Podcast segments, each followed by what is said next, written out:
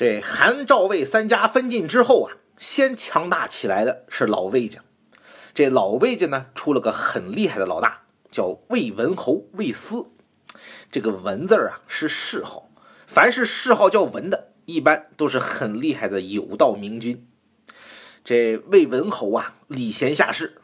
这个魏国有个名人叫段干木，那时候名都挺奇怪哈。这个人很有能耐，但就是不愿意做官。这魏文侯上门找他，他也不见。后来这个魏文侯每次坐车路过段干木家，都冲着他家行礼啊。后来这个段干木被感动了，就这个入朝为官了。大家一看魏文侯这么重视人才，就有很多有能耐的人来投奔他。魏文侯呢还很守信用。有一次，他跟大山里头的老村长啊约好了一起打猎。结果天降大雨，但是他还是去了，说话算话。还有就是呢，他很会处理国家之间的关系。韩国来找他一起打赵国，他就说赵国是我兄弟，不打。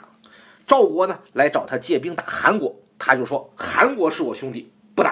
啊，这老韩老赵都很生气呀。后来慢慢都知道了，多亏了老魏才没打起来，心里头呢都很佩服魏文侯。当然，这一个国家呀，要想厉害。你光靠老大一个人肯定不行，得有一大帮厉害的能臣才行。魏文侯手底下就有很多。有一回，魏文侯派岳阳打下来了中山国，然后封给了自己的儿子魏姬。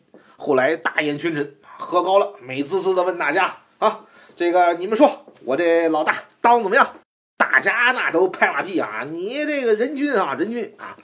这个魏文侯很高兴。结果呢，有个叫人作的说：“说你把中山国打下来了。”也不说先封给你弟弟啊，直接就封给你儿子了。你这算哪门子人君啊？说完拍屁股就走。那会儿在家族里头啊，你把好东西留给自己的儿子，你这叫自私。你得给了兄弟，才说明你配当家族老大。这魏文侯啊，肯定很生气啊。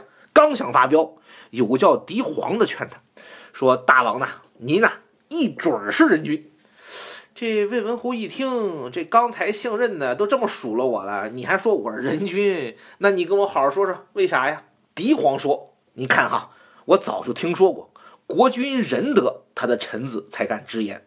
刚才仁作说的话虽然很不中听，但明显很耿直啊。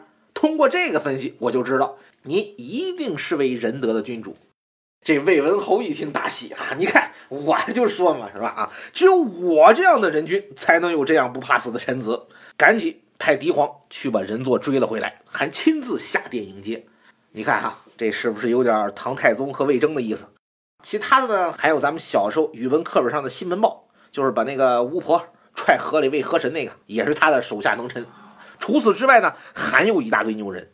就这样，领导会用人，手下很厉害。渐渐，魏国就成了三晋之首，逐渐走向强大。